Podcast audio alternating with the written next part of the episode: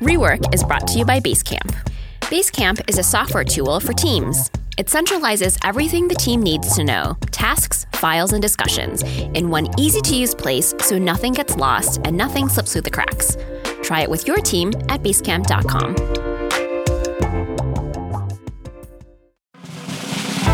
Welcome to Rework, a podcast about the better way to work and run your business. I'm Shaun Hildner. And I'm Wailin Wong. A couple months ago, we aired an episode that was a phone conversation between Basecamp co founder David Heinemeier Hansson and Matt Mullenweg, the founder of Automattic. They had a spirited debate about tech monopolies and wielding power in open source software communities. That discussion happened to be inspired by a snarky tweet that DHH sent Matt's way. Today, we have another conversation between DHH and someone he put on blast on Twitter, Dave Teare, the co founder of 1Password. A few weeks ago, after 1Password announced it had raised $200 million in venture capital, DHH tweeted, So sad to read this, sad face emoji. Whenever I read about a software service I like hopping on the venture capital train to Unicornville, I fully expect them to go to shit. 1Password now needs to become a many billion dollar company or die trying, in all caps. That usually leads to desperate slash shitty decisions. The conversation on Twitter went back and forth, and Dave Teare of 1Password wrote a long response on Medium that he called a love letter to DHH. We got DHH and Dave on the phone to hash out what this deal means for 1Password when it comes to growth expectations and control of the company, and what anxieties they have around sustainability, change, and the structural pressures of the venture capital system. One quick note you'll hear some references to Basecamp getting money from Jeff Bezos. That refers to a 2006 deal in which Bezos bought a minority stake in the company. We'll link to blog posts about that deal in our show notes. Now, here's the conversation between DHH and Dave Teare.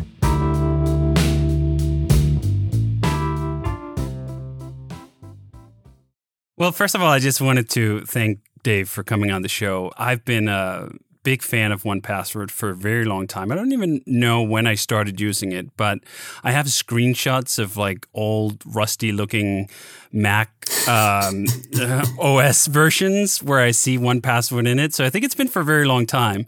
And we've also been a customer at Basecamp for quite a while. So this uh, this interview uh, comes a little bit the same way that the Matt Mullenweg interview came together, where I and, and Basecamp big fans of, uh, of of the company and what you guys have been doing for a long time, and then just having the opportunity to sit down with someone who kind of tracks the same trajectory of history that we did. I mean, Basecamp was launched in 2004 and the math is what 2006 for 1Password 2005 yeah 2000, 2006 is when we officially uh, and I, uh, my, my, business partner. So Roustem and I uh, started our own company back in 2006, and primarily that was actually a result of um, of Rails. We were doing a Java 2 Enterprise Edition work back then, so J2EE. One day, I think it was Roustem, found this video of you giving a talk about how fast it is to make a website in Rails. So we, we watched that however many times. And so we got really excited about that. And um, we actually went out on our, on our own. We, we founded a new company uh, specifically to do web development, actually. Uh, that's the same company that eventually became 1Password. But the very first thing that we were trying to do was web, web development uh, using Rails.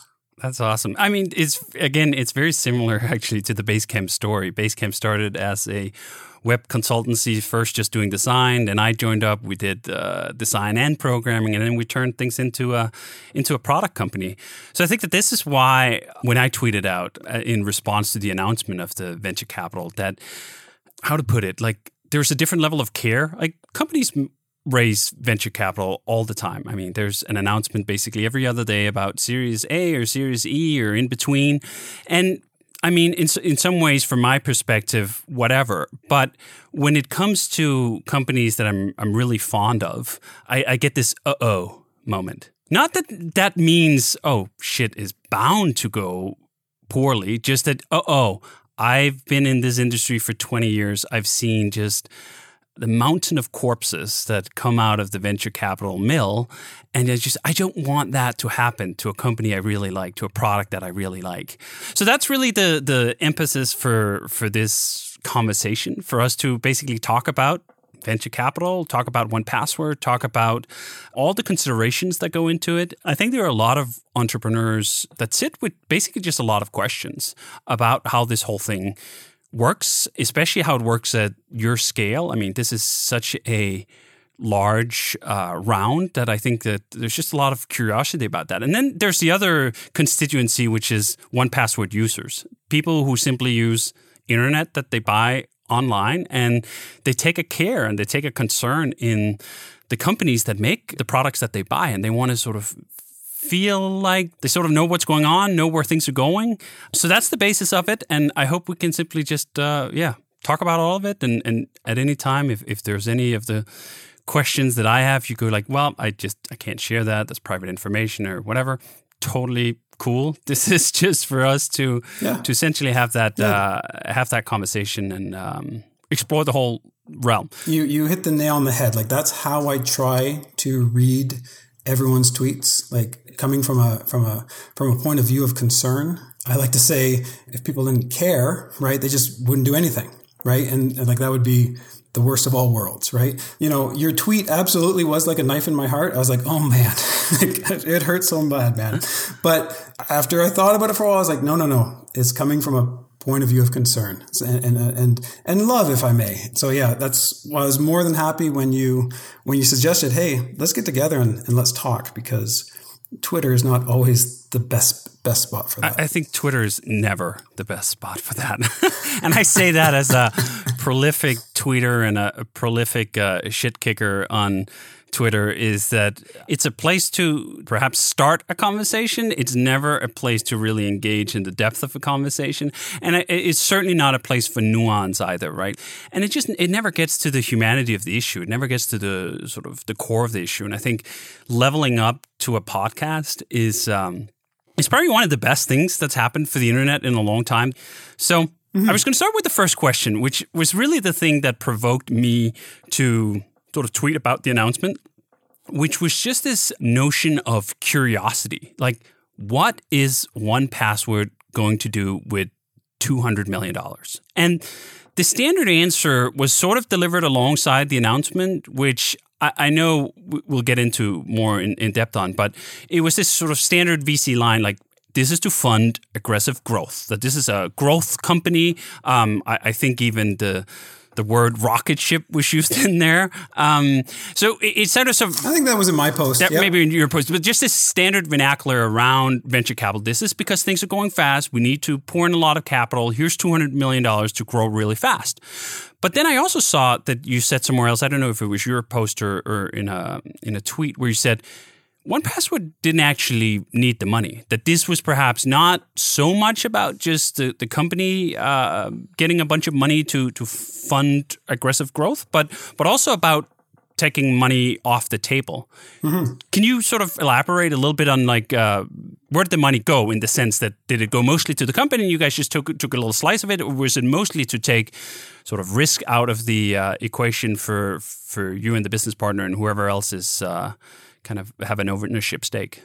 Yeah, certainly a great question. I I know I confused a lot of people by saying, "Hey, we don't need any money." By the way, we just raised two hundred million dollars. Like those two, like what what what what on earth is going on there? A, a, couple a couple thoughts there. So first of all, you started by talking about how thirty seven signals and or Basecamp now and one password. Um, actually, I won't even bother sharing our old name. Well, Agile Bits is okay. Uh, we were on similar trajectories. You know, I, I've I've learned a lot from from you over the years, and I'm I'm so thankful how much you you blog and all these types of things. One one of the posts that you had actually from quite some time ago, like over 10 years ago, you know, you were, you found yourself in a similar situation where you wanted to take a little bit of risk off the table yourself, right? Um, so we actually basically did the same thing. We have something really good going here. We have been profitable since day one and we're, you know, we're enjoying what we do. We are bringing in customers very fast. Customers are really enjoying their time here, and it's like a virtuous cycle that's, that's taking place. And if I've learned one thing on the internet, it's that not everything stays constant. I'm actually super confident in, in one password. I think we're in like a really good space. It's not, it's not like we're selling something people don't need. People really need this. Like it's, it's the perfect tool for, for today's internet. And who knows how long that's going to last? I, I do kind of laugh at these headlines when I see them, but quite frequently there's headlines saying, you know, death of the password or, you know, uh, fingerprints are going to replace the password, like, like all sorts of different things like that. And while I laugh at those ones, because I, I don't see passwords going anywhere anytime soon, but who knows? Who knows? You know, there might be something that comes out of left field tomorrow that just turns the whole industry on, on the side of its head and it's, is no longer a virtuous cycle for us, right? To, to answer your question more directly, uh, the majority of that money came off the table. We were removing a lot of risk. That's rather surprising, I suppose, because, you know, we're a private company. We don't share our financials and these types of things. So um, lots of people just assume that we're like uh, just just barely making it by, right? Um, but that's that's not the case. I think this is such a great discussion because this goes really to the heart of some of these stereotypes I just hate about entrepreneurship, which is that all entrepreneurs are all about like this maximum commitment, this maximum risk, about doubling down on this thing they just have undivided and eternal faith in. Um, I think the one of the best stereotypes for this kind of uh, person is Adam Neumann at uh, at WeWork. When when I heard the stories about him basically taking the stock that he had to borrow against this stock so he could buy more of his own stock. Um, just that anecdote alone went like, I, I don't even, I can't even understand that. Versus what you're telling is exactly how Jason and I felt when back in 2006 uh, we sold this minority stake to, to Bezos. That we were like, this is good, like things are going well, but internet companies, all kind of companies go out of business all the time. Like all sorts of meteorites hit technologies. I mean, technology is a, a thing where things moved. So who knows if this thing is even going to exist in five years? And if we just have all our eggs in this one basket and it just all blows up, are we going to look back and think like, well, that was so courageous, that was so brave because we doubled down and we just had uh, had this unwavering faith in in the company? No, we're going to look back and think like, Jesus, that was dumb that was just stupid, right? And I think that there, it's almost like there's a stigma around that for for entrepreneurs where.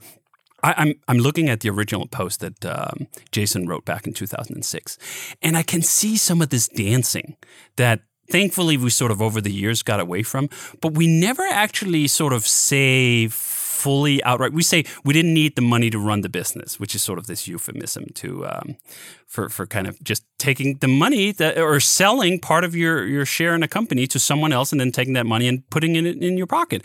And it just it kind of makes me angry that that's seen as something like I don't know to be ashamed of which is kind of why that, that, that's sort of my basis of the question here. If if the um, if the deal with one password is essentially like, hey, we want to sell some of our, the company, uh, we own the company, we want to sell part of it to to someone else, so we can take some of that uh, money and put it somewhere else, get diversified, God forbid, into into something else. That seems like totally legit.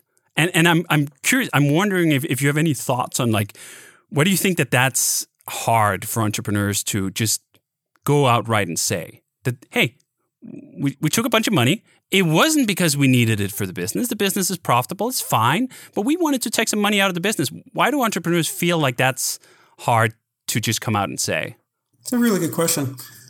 The first thought that comes to my mind is people have a really difficult time being vulnerable online.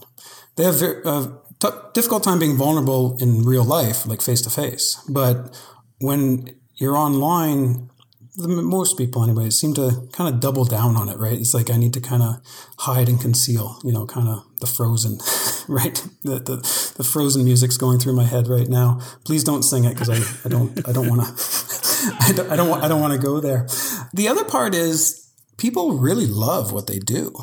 I really really love what I do.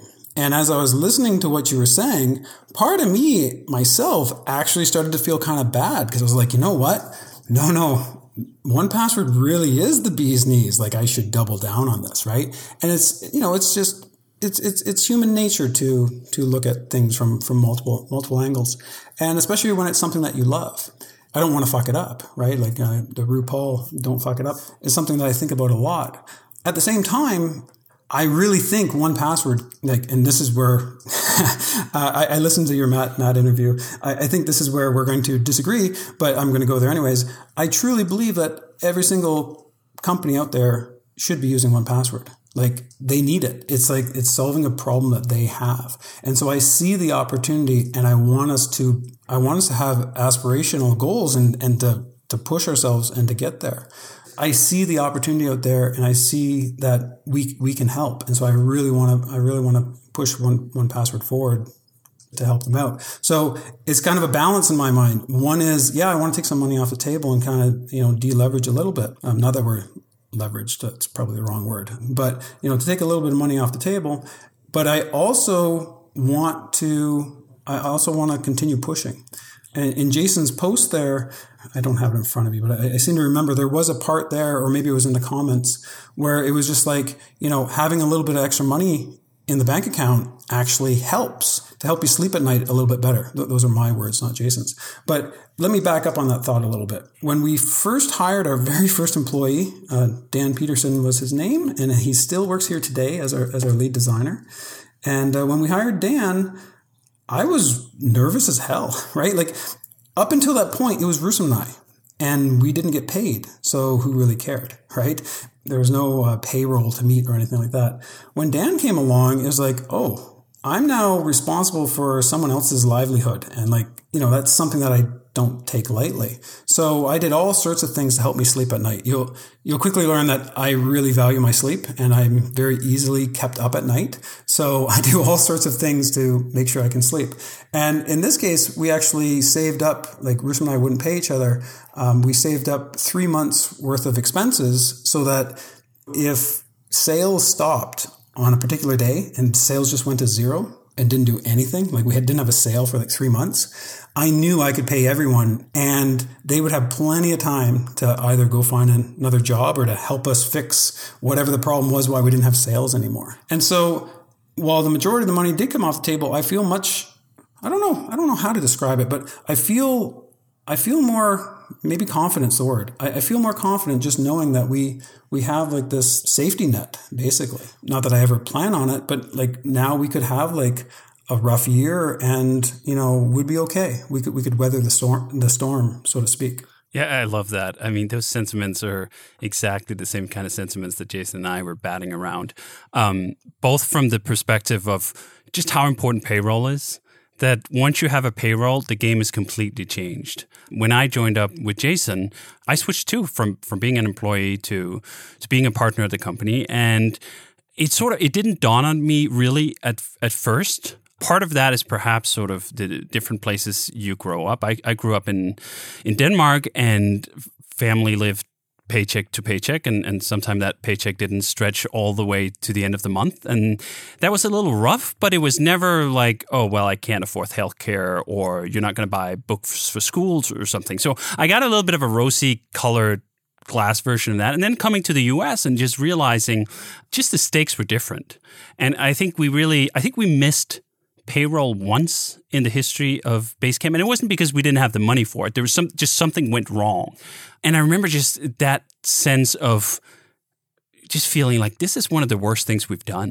yes. Like even if, if this is because of a mistake, it was it was we, I think we were switching payroll providers or something, and there was some fuck up, and like it I think it happened on a Friday or something even, which just makes matters worse, right? Like people are supposed to be paid on Friday. Yeah. There's no money, and like we can't fix it until Monday, and I think that really just etched into my brain, just like you got to fucking make payroll. Whatever you do, you got to make payroll. And it was also one of those things where, I mean, I don't know why I keep coming back to this, but the, the WeWork uh, debacle just seems so fucked up when you hear about like, oh, here's all these billion dollar deals and like, oh, they can't afford to pay severance or whatever. There was some delay in that. And you just go like, you got to take care of that first. So I completely, I completely sympathize with, uh, with that. And I also sympathize with, the, go ahead. Oh, I was just going to say, make, making payroll is quite difficult, actually. Like, it's not, again, it's not what you just said. It's not about the money. It's, it's about the systems in place. So here in Ontario, we're, we're based in Canada. And, um, when you actually pay your people, the government actually fully expects you to be trying to delay payment as late as possible. So we didn't know this. We didn't know this. But Sarah, my, my wife, you know, CFO, all these different types of hats, but she makes sure that people actually get paid. So my wife has this, this wonderful thing where she'll always pay taxes ahead of time. We were trying to do the same thing with payroll. So we paid it like a week early. That way, if something goes wrong, who cares? We'll fix it. And I want to say it's funny, but it was incredibly frustrating. We actually ended up getting dinged by the government for not paying our payroll taxes on time. And so we called them and we're like, no, no, no, you don't understand. We're paying early. That was such a foreign concept to them. They had no idea what we were doing. Their systems couldn't handle it. And they were basically just like, no, if you do that, you're going to get flagged and we're going to charge you interest and you're going to have to call us like every single every single month. Like it was ridiculous, right? And so, yeah, it's just it's it's funny how money is not always the part of paying payroll. That's that's the hard part. Yeah, and it's also just funny just how the sort of the whole conception of capitalism and companies are like, well, we got to set this up because like everyone is out to screw everyone over. And, and, that's probably true a lot of the case, right? Like a lot of the time that is what's going on, but it's also just when that's not going on, you just feel like this this is a foreign world that we're in. Um, the other point you you brought up, this idea of feeling confident, that was really that's probably been the number one thing I go back to when I talk to people about the deal we did with Bezos in 2006 was the the money was obviously was was great. I mean, I went. I've written about this several times. I went from having essentially twenty thousand dollars in my bank account or, or, whatever it was at the time to all of a sudden like there's millions in my bank account, and that's a really weird foreign experience for someone who's not used to money like that. But it was also more importantly, it was the kind of experience where you just go like, well, now we can take it all the way. Now we can keep doing this how we want to do it for as long as we want to do it, saying what we want to say, doing what we want to do, running the company in the weird ways perhaps that we want to do it. Because you know what? If us doing our best according to our best ability and our noblest intention is not good enough, you know what? That's how I want to go down then. Mm-hmm. I want to go down trying to run the best company I could. And if it didn't work, fine. Versus if you don't feel like you have that that risk off the table, you're going to be so much more anxious. I, uh, one of the things I, I always feel sorry actually for a lot of entrepreneurs is just how anxious they are a lot of the times, like how nervous they are, how paranoid they are. Like paranoia has even been sort of exalted to this virtue. Uh, Intel CEO was famous for saying only the paranoid survive, right? Yes. And you're like, do you know what? Maybe there's something to that, but do you want to live your entire life walking around paranoid? Like that just sounds horrible. It really does. So I totally, I totally get that, and I totally get wanting that cushion. We did it really early in in our experience already after Basecamp was just like two years old.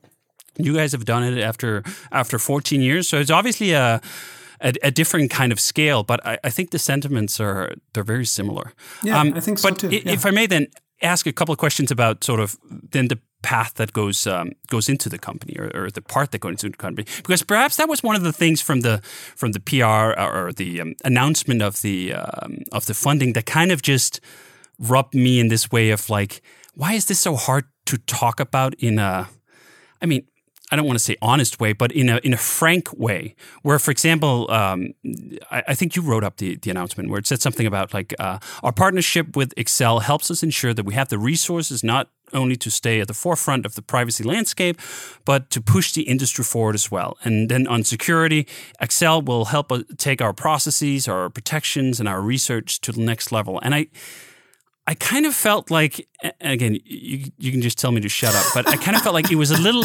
incongruent. Like, because I had this sense that what you were telling me, like, hey, the majority of the money went off the table. This wasn't so much about the company needed more money for research and development. This was just, hey, we're, we're, taking some money off the table. That's fine. There's nothing wrong with that. There's nothing to apologize for taking money off the table. But then this feel of, well, we got to rationalize it somehow. We got to rationalize it as it like, hey, you're getting more privacy. You're getting more security. So a couple thoughts there. First of all, you know, it just has to be said. If, if a majority of 200 million is taking off the table, there's still a big fucking number left right? Like it's it's ridiculous what these numbers are. It's it's it's it's, crazy, right? You know, just that alone is going to give it's going to give us more confidence, right? I find myself maybe you feel the same way. So you you talk about like you know entrepreneurs feel paranoid and and and, and we need confidence and, and like this type of stuff and and and it's all true and I, I, I feel that I feel that way often. Um, but in addition to that, I spend a lot of my time feeling frustrated.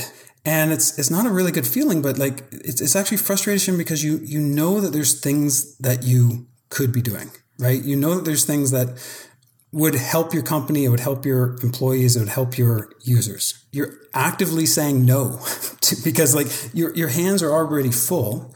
Um, you look around the, t- the team and their hands are already full. So it's like, you know what? We'll get to that next year. And, and we say that quite frequently. Um, and, and, and here's, here's one example. We're, we're pretty, I hate to use the word crazy, darn it, but uh, you know you do use it in your in your title of your book. Um, so I'm going to go ahead and use it. Um, we're we're pretty crazy when it comes to privacy. Like we we bend over backwards to to make sure that we're not getting any additional information from our users that they don't explicitly want us to have. And out of that principle, you know, we don't add analytics to our apps. So we actually don't know what features you're using in the app on a day to day. And so we actually would love to add analytics one of these days, but I just, I don't know. I, I'm probably going too far to be completely honest, but like I would rather err on the side of just don't collect stuff because, you know, you might end up figuring something out that you don't want to know about about a user or heaven forbid the uh, the feds come and say hey i know you have analytics i want to know how this user is using the app but apple in um, i think it was two years ago now they added uh, differential privacy but the idea was they wanted to know what their users were doing, but they wanted to do it in a completely anonymous way. And this has actually been on my wish list ever since I was heard Apple like give this presentation and, and talking about differential privacy. I think it's really cool. It's something I, I want I want to learn more about. I, I want to add to our products. And instead, we quite frankly have just said no. We just we don't have time for that. So we're we're basically living without analytics. And so that, that's an example where the money itself is not necessarily going to help with that. But of course, we can actually maybe grow the team and have more confidence to grow the team. You know, right now, I don't want to say we're constantly firefighting because I, I think that would sell us short. But um, I will say all of our hands are, are full and we just we just say no to too many things. I, I love that um, allegiance to privacy. I mean, I think there's there's few causes in, in the tech world that I've cared more about, and I think it's also actually one of those key nerves actually that a lot of the commentary, the uncertainty or the disappointment or the dismay that was expressed online go along those lines, right? So people are like, one password has some very intimate pieces of data, like not only just the outright passwords, but what those passwords unlock. And uh, perhaps people are using the secure notes or other features where they're actually storing key pieces of information in, in, in one password. So that sense of knowing who owns the company, who controls the company, and feeling fuzzy and warm about that connection. I think that's one of the reasons why those uh, nerves sometimes end up being exposed, and people go like, Jesus, I, I, mean, this is terrible, or this doesn't sound good. I'm curious when, when uh, you mentioned uh, in one of the write ups that, that you received a lot of well wishes on, on the announcement. Did it surprise you that there were also thousands of people who expressed disappointment or dismay or, or, or just almost angry uncertainty? No, no, not at all. I guess I should have started the show with this. Um, my title here at One Password is uh, Heart and Soul. And a big reason of that is because I wear my heart on my sleeve. And so when you're that type of person, yeah, when you when you read the actual individual tweets, like it, it does hurt and you're like, oh, you know, you, you, feel pretty bad. So in some ways that may have been shocking. Um, but I was fully expecting there to be, I don't want to say a backlash, but because uh, uh the vast majority of our of our users are not are not taken to Twitter and with pitchforks certainly there's a lot of concerns being raised, and I welcome them. I, I wish I could spend all day writing blog posts because like a lot of these tweets are poking at really interesting questions. And that's actually why I wrote that love letter to you was because I just enjoyed it. It was fun. I have a I have a nerd nerd crush on you, and and and and I know you're younger than me, but I actually look up to you, and and so like it felt right that, that what what would you do in, in real life if there was no internet? Well, you'd probably you'd probably write a love letter. So that, that's that's the approach I took, and I tried to use that to explore people's concerns and try to try to address them and try try to explain where we're coming from. It, you you mentioned control. Okay, now if you're no longer in control, then maybe you'll start adding more surveillance to your like, add some like uh, subscribe to the surveillance economy. Or maybe you'll start showing ads. All sorts of um, concerns like that. And that's why we, we wouldn't have had, been part of any deal whatsoever had we lost control. I guess it might be different if i wasn't an active part of the company anymore and if if everyone else kind of wanted to just retire or something like that maybe that would be different. But like we're nowhere near that point. Like that's just we're all actively working on 1Password and, and, we're all enjoying ourselves and and we all see a tremendous p- potential. So when we went into this deal we're like yeah we're we're keeping all, complete control. And we did. I, I think that that's really the key here. And i think that that's there's so much that hinges on that sense of trust with the founders, with with uh, both of you guys and, and whoever else is on your leadership team, that they sort of stay in place, and not just that they stay in place, but they stay true to sort of the values that people feel like they signed up for. And I think a lot of the commentary and, and a lot of commentary I make online these things are not on individuals. It's on the structure. Like looking at the history of, say, venture capital, what happens to companies when they disappoint? That venture capital. Like some of the recent examples that have popped up, which I thought were just particularly tragic. And, and none of these are tied to 1Password, nor you're accountable for them or anything else like that. It's just sort of illustrations of what happens in venture capital when happy assumptions that uh, are, are, shared on on announcement day, and and that incredible journey turns out to be a little less incredible, or the rocket ship turns out to sputter or, or blow up, um, that things then change. Like you look at a, a, company like Meetup that had a nice profitable business, raised money, and then was not quite profitable enough to make it all the way to an IPO on their own, uh, not quite profitable enough to just uh, sort of stay where they were, and boom, they end up being sold to WeWork it didn't take that much that long for for the sale to uh, uh, to WeWork before things like oh now we're instituting this like two dollar charge per person and people go like what the hell? Like I, I believed in Meetup's mission for ten years and then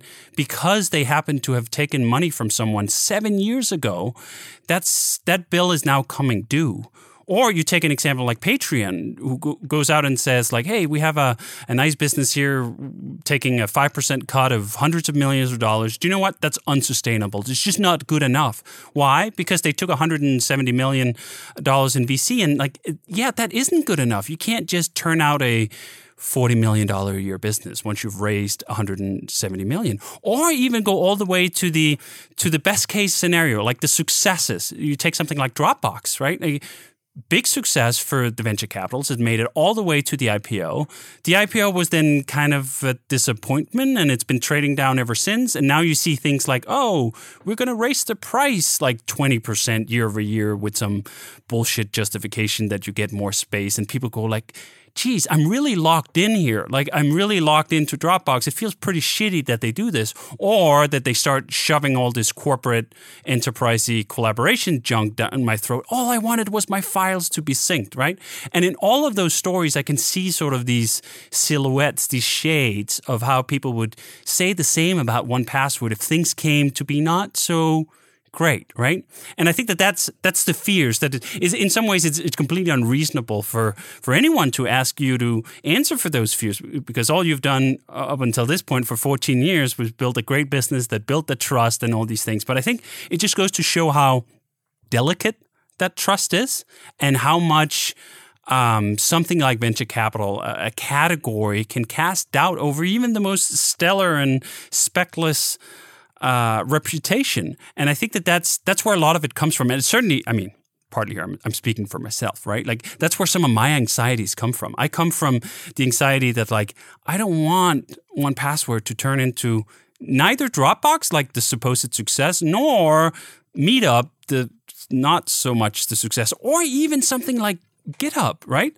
Like GitHub, another example of a company uh, independent for a long time. Then they they raised also, I think, actually 150 or 200 million. Where I also believe that the majority of that um, went to went to the founders. And then the quote unquote success, which is again them selling to a big tech conglomerate like Microsoft, and we kind of get some of the political fallout from that with either whether it's the ICE contracts or just this idea that like you know what if, if we're all just building big or companies that are making the large conglomerates bigger, uh, that's just depressing.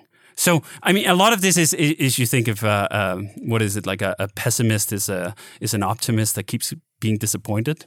Um, that there's some of that sentiments of, of, of pessimism that comes from continuously disappointed optimism or continuously investing your your your your heart in products or services that you use, you buy or you, you pay for, you root for, you feel like, man, this is really great. They're doing really great.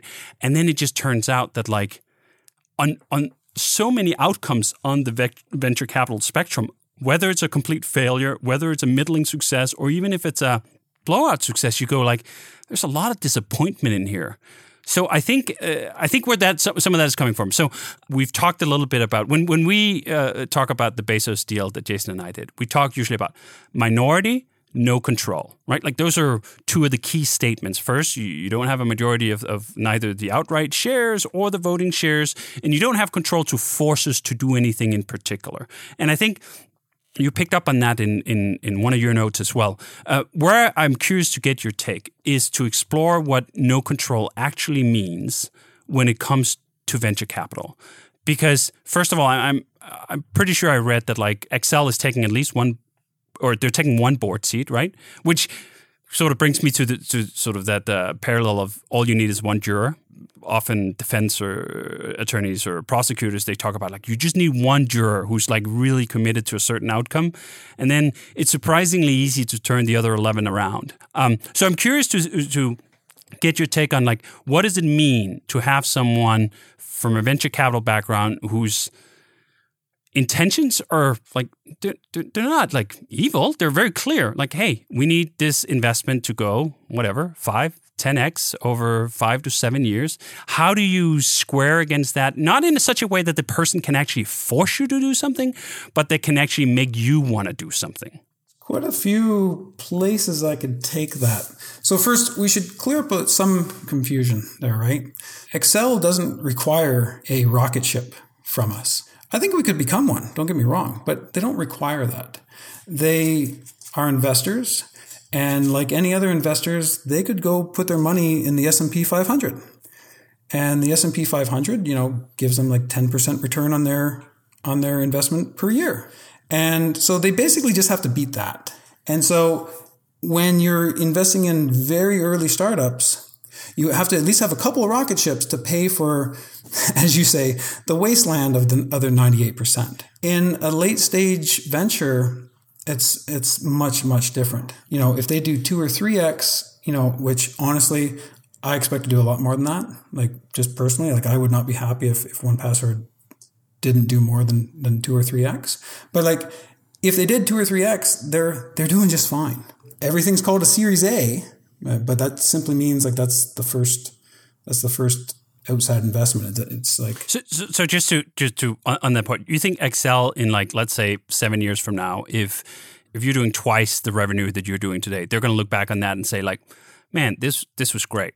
Well, it's I have to kind of dance here because I'm not going to be sharing any financials. I'm just that's just not Sure. No, no, so I wouldn't wouldn't want you to either. Just in terms of like um, orders of magnitude. Like if you did, I mean, I have no idea actually what your finances are, but whatever they are today, if you two x that over over the seven year uh, span, do you think Accel would would be saying like, "Wow, we're really happy we put in two hundred million here"? I think they would realize that we missed an opportunity. Um, but can I can I just I'm not I'm not um, sidestepping your question, but I do tend to forget things. So if I forget to come back, please please just bring me back, okay? But I, I wanted I just want to talk about something. You had this really nice post the deal Jeff Bezos got on Basecamp. And I just love that title because it was like Jeff Bezos got a hell of a deal. Man, we, we, we sold him some shares. Uh, I guess you're a limited uh, liability corporation, so it's, it's slightly different. But you know, you sold a stake in the company, and you've been paying dividends, and he's made a ton of money since. And in your post, I love it because you said something along the lines of, you know, dividends. Who would have thought, right? Like it's it's almost like it's a completely foreign concept that companies just don't do dividends anymore if if we just stayed on our current trajectory, I think Accel would be doing just just fine with their dividends. Now, don't get me wrong; they're not going to be happy. Like, of course, they want a 10x or a 100x. Like that that would be that would be wonderful, but they don't require that. They they like it's just that that'd be gravy. That'd be gravy. So I, I know you want to talk about the control, and I, I want to get there too. It's just I'm, I'm gonna I'm gonna really hate myself if I hang up and I, and I don't at least say this out loud. So you mentioned change and then like the reaction that we got from change. We've been doing this for 14 years now. And so for 14 years, well, for quite a few number of those 14 years, whenever we would make a change, a certain subset of our users would be like all up in arms. And I would take that extremely personally. And, and it was, you know, it, it caused me, well, pain's not too strong of a word. Like it caused me great pain. Um, and actually as a personal progress in life, like one of the things that I, that, that I did uh, actually recommended a book to me called How to Fly Your Horse or How to Fly a Horse. Uh, I forget which exactly one it is.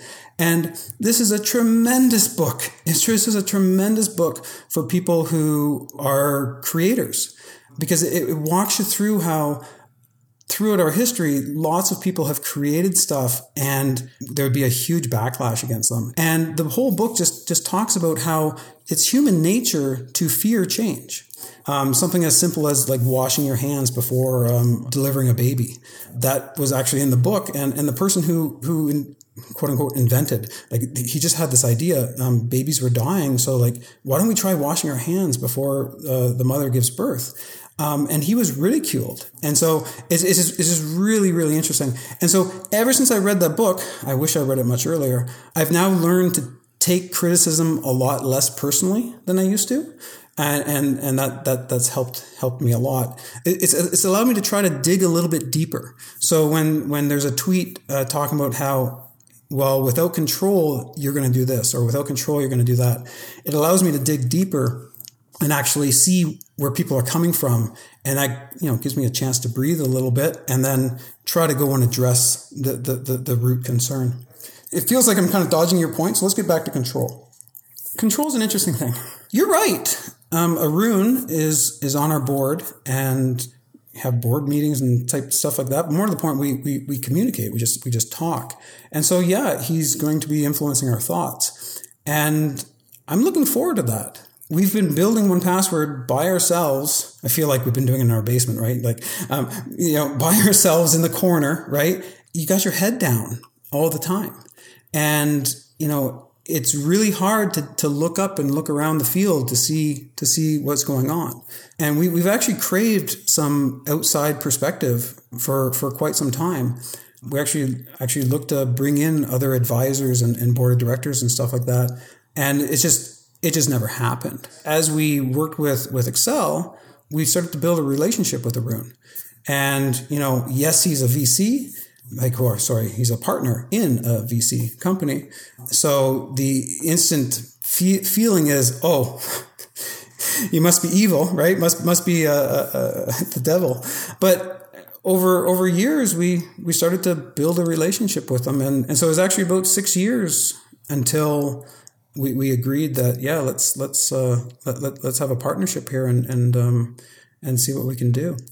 But at the end of the day, we have full control. And, and so that goes, that goes in through many ways. So I, I really want to give you a chance to talk soon. So I'm going to take a drink of water while, while, while you talk, but I, I want to keep on, on this control subject because a lot of the tweets are, okay, you have control today, but what about tomorrow? Right. So it's like, so, so we've addressed the first level of concern, but we need to, we need to get to the second level of concern as well.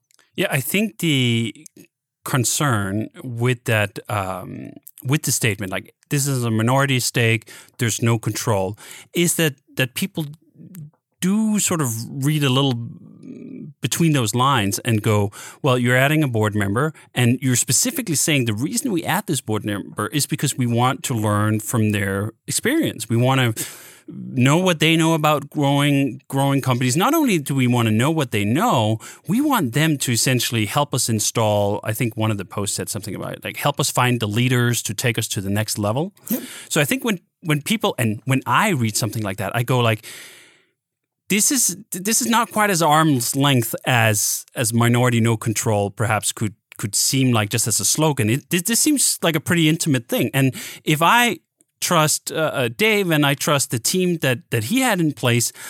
I don't extend automatically, and I think a lot of other uh, observers wouldn't extend that trust just to, hey, here's a venture capitalist who who comes in. They're going to be advising the company to obviously suit whatever their objectives are. They're going to be installing leadership and and managers and, and help shepherding the growth, that rocket ship, the hopefully 5, 10, 100x or whatever um, outcome that they they're pining for, and then, then we end up in a place where we don't recognize the people anymore. And I think that that's part of. I mean, I kind of I made a lot of people on, on venture capital Twitter mad when I, I made a, a funny, well, I thought it was funny. They clearly didn't think it was funny. But I made a jab about something like uh, uh, venture capital eating entrepreneurial brains, right? And that's what I meant. I meant the idea that you take an entrepreneur who you might feel like they have all the the right incentives, they have all the right values, they have all the right things. Then you put them in a boardroom with a, a group or, or single venture capital for long enough,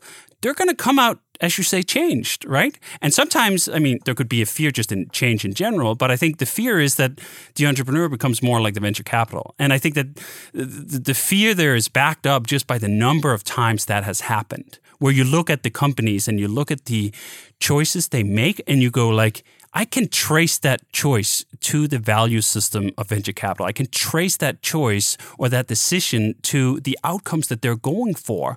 And you just go like, that's so sad. Like, I, I wish that that zombie infection hadn't happened. I wish that that company had just perhaps not tried to go for for the moon, right? Like that's the whole rocket ship uh, metaphor here. That like they're trying to go for the moon or they're trying to go for Mars. Like, hey, could we just stay on Earth or in orbit or somewhere else, like in connection to to the rest of us? Like, could we get better companies if more of them weren't in eh, on this rocket ship?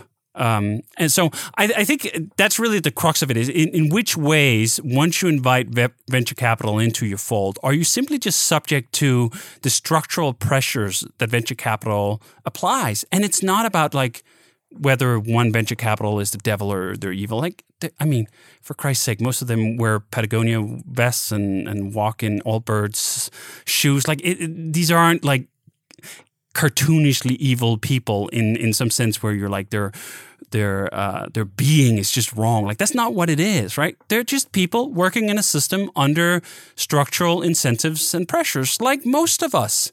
And you just go like, as a critique of those that structure and of those incentives, you go, I I wish companies didn't have that. So I'm curious to have your your thoughts just on like. Do you think that is a, a concern for 1Password? Is it a concern for you that you you end up genuinely changing your ways in, in, in ways that then align to what venture capital essentially wants out of companies. And, and you sort of like perhaps would end up regretting that. Yeah, I certainly, I certainly worry a lot. I worry about everything. I worry about too much. it's, it's one of the, it's one of the reasons I do yoga is because I try to, I try to reclaim some, some of that peace of mind. Yeah, you, you touched on a lot of, a lot of really good things there. I wrote down, I wrote down a couple of them. Uh, leaders. Let, us just start with leaders. So yeah, we we want Accel to help us find some more some additional leaders. Now we need to be careful there. We have some really damn good leaders on our team right now. They're not going anywhere, right? We we we desperately want them to stay because they've made 1Password what it is today, and we want them to keep on pushing.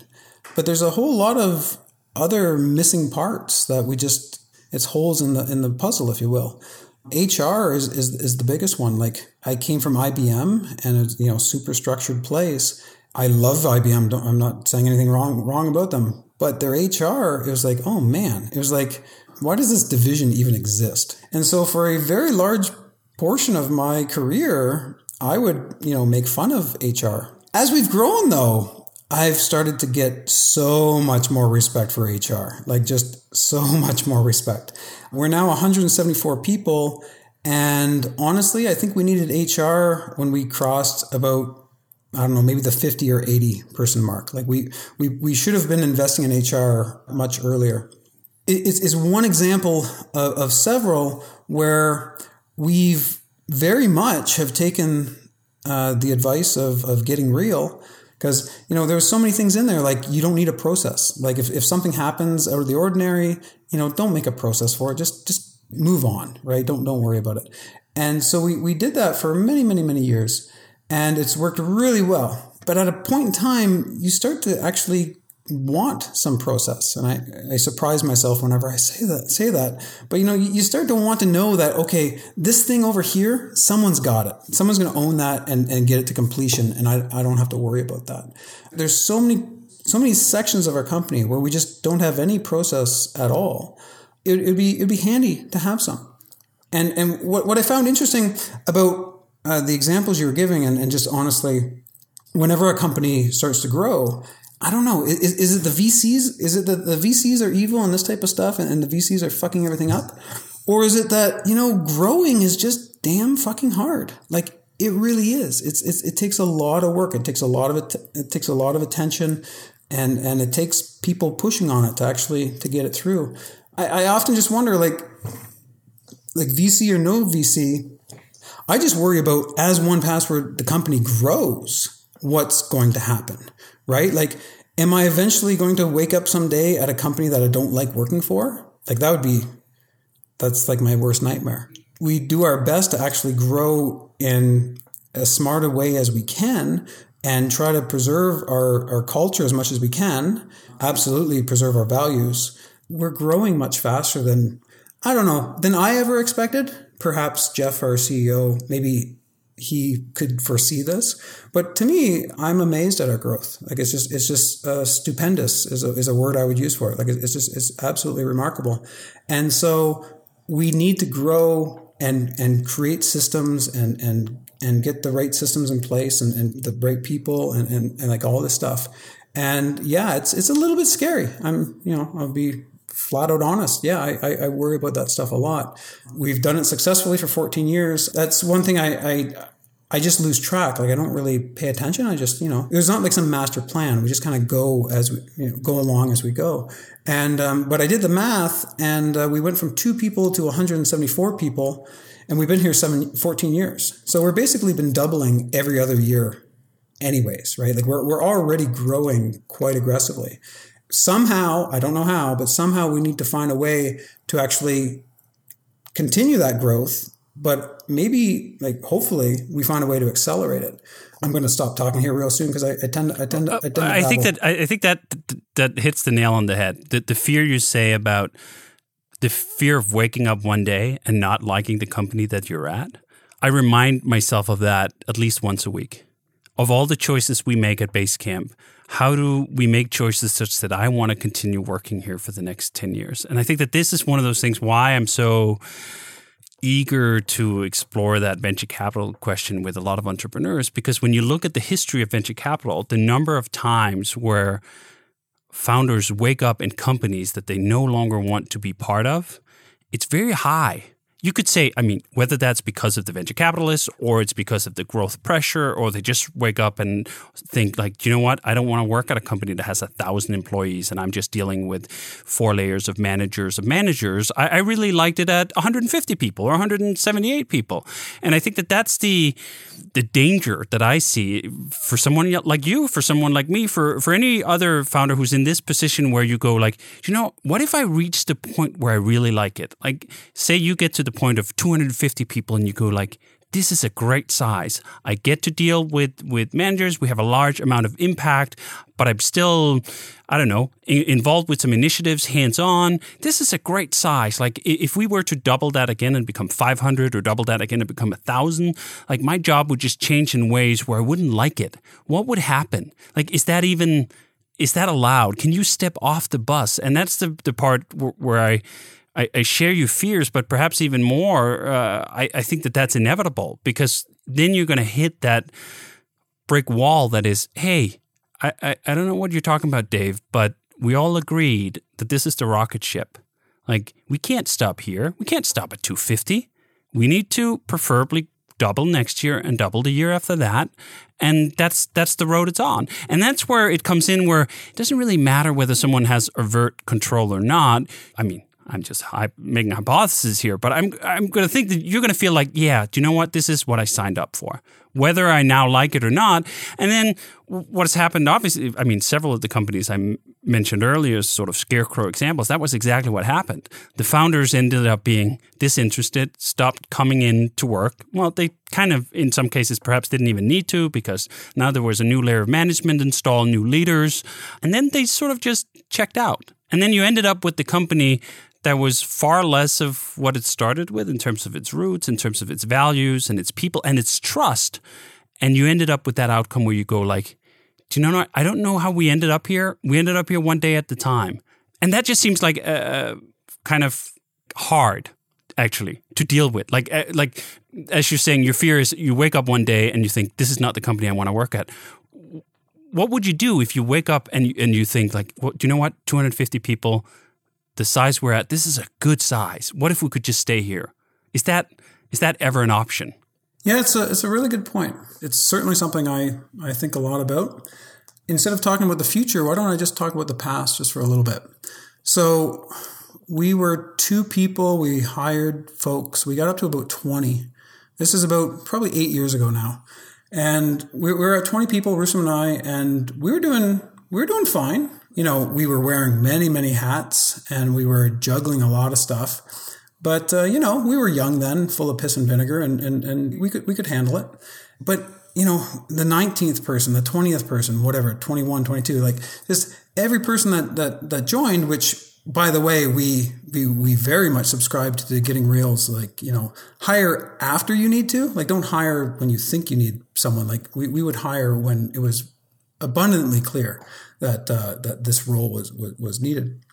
And so we got to a point where we were like, huh, I'm still enjoying it at work, but like I'm working myself to death here, and like this is just this is just not sustainable. But we needed to make a decision. We we had to decide like should we put the brakes on 1Password? Because like basically at that time we were more successful than I ever dreamed of. like this was eight years ago, and so it was like should we put the brakes on? Because we could, we could. We had like a, uh, we were starting to build out our, our, our, Android product. I guess it had been there for a while, but we had continued to build our Android product. We were building out our Windows product. We, we had like a web store version. We had like a Mac app store version. Like we, we had like, we had a bunch of stuff and, and each of them had their, had, had their, had their place and their purpose and, and they were great. And we we're like, well, should we put on the brakes and maybe just get rid of some of these things? Right? Like we could go Mac App Store only. That would save us the web store. We wouldn't need to run our Rails app anymore. We wouldn't have to maintain our database. Um, we wouldn't have to worry about taxes because like Apple would take care of all that. We could just close down Android and Windows because like you know you know we we we we're just trying to like focus right like just trying to reduce the amount of stuff that we need to do and, and this was like totally an option and it's it's one that we almost took the other side of that decision was okay, let's hire a CEO. Now that sounds scary and it is scary because you're going to hire someone and how do you how do you make sure they're going to share your values? How do you make sure they're going to drive the, the company in the, in the direction that you want? Now, I'm going to be completely honest. I don't really know the answer to that question, but I got damn lucky, like damn lucky because when I worked at IBM, I made a really good friendship with Jeff Shiner, who was my boss at the time and and we, we made a really good friendship there. Uh, we used to finish each other's basements, like like all sorts of stuff. Like we, we were like really tight knit. And um, after I left IBM, we, we, we kept in touch, and he left IBM as well. So we kind of went our separate ways, uh, but we kept in touch. And then I drove out to his house one day, uh, about eight years ago, and I basically like I was I don't want to say defeated, but like I was like clearly burnt out. And so I went there with probably the worst sales pitch that I've ever done, right? Because you know, again, I'm just burnt out. I'm just like, we got this app. It's going, it's doing pretty well, and uh, it's going a little bit too well. And uh, yeah, would you like to kind of come and help us run the company here?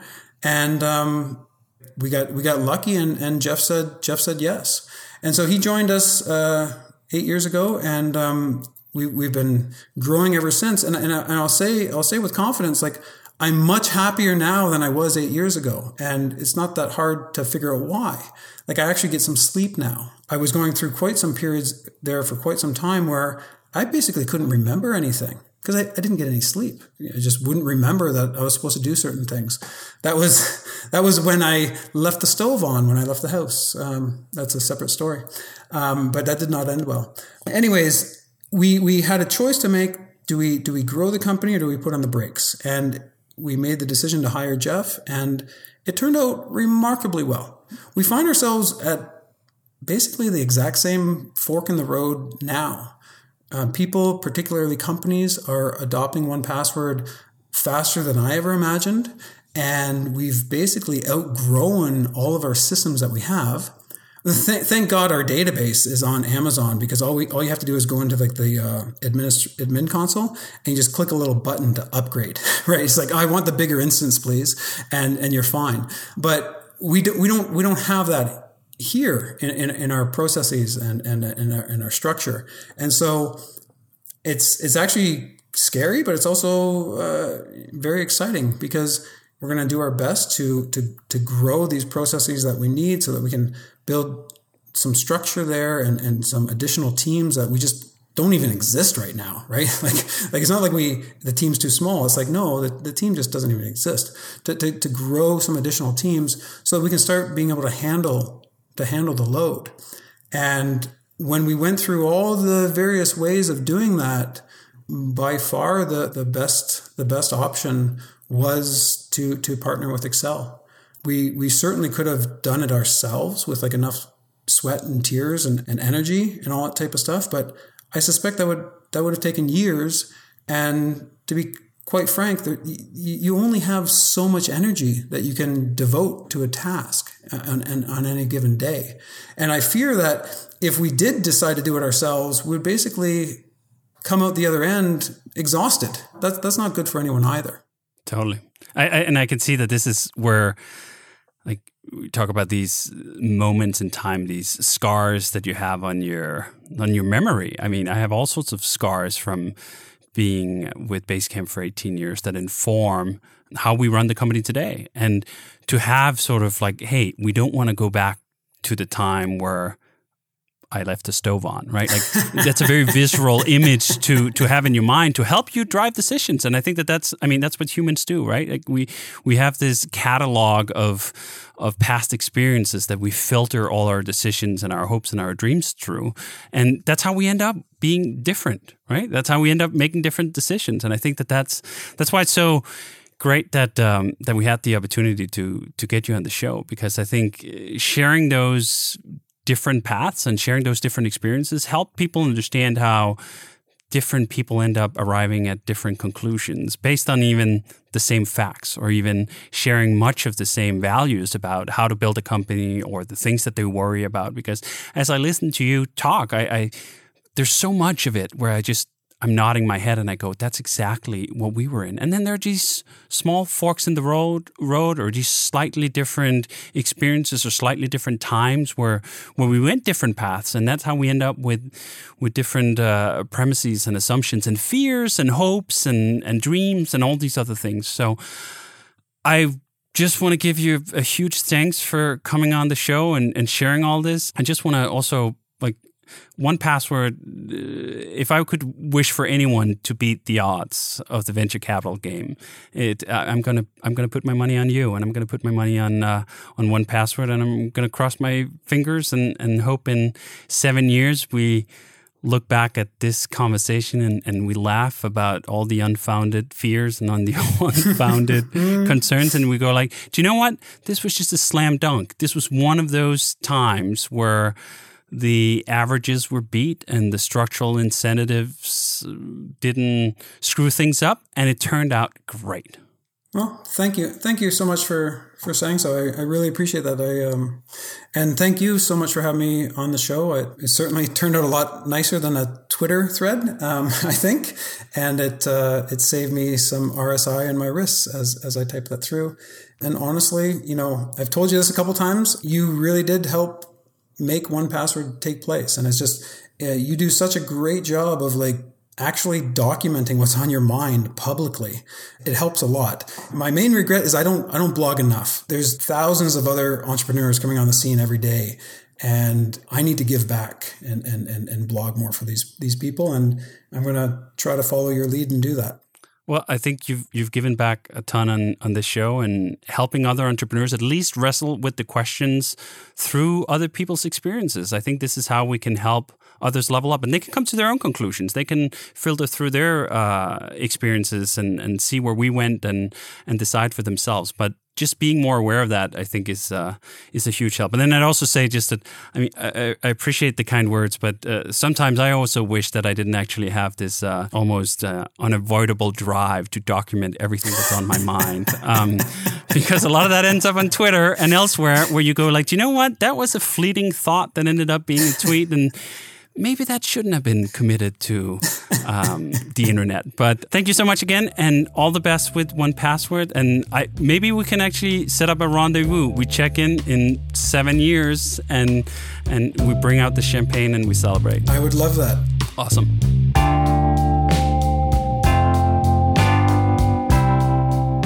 Rework is produced by Shaun Hildner and me, Wailin Wong. Music for the show is by Clipart. You can find show notes for this episode at our website, rework.fm, and we're on Twitter at Rework Podcast. Rework is brought to you by Basecamp. Basecamp puts everything you need to get work done in one place. It's the calm, organized way to manage projects, work with clients, and communicate company wide.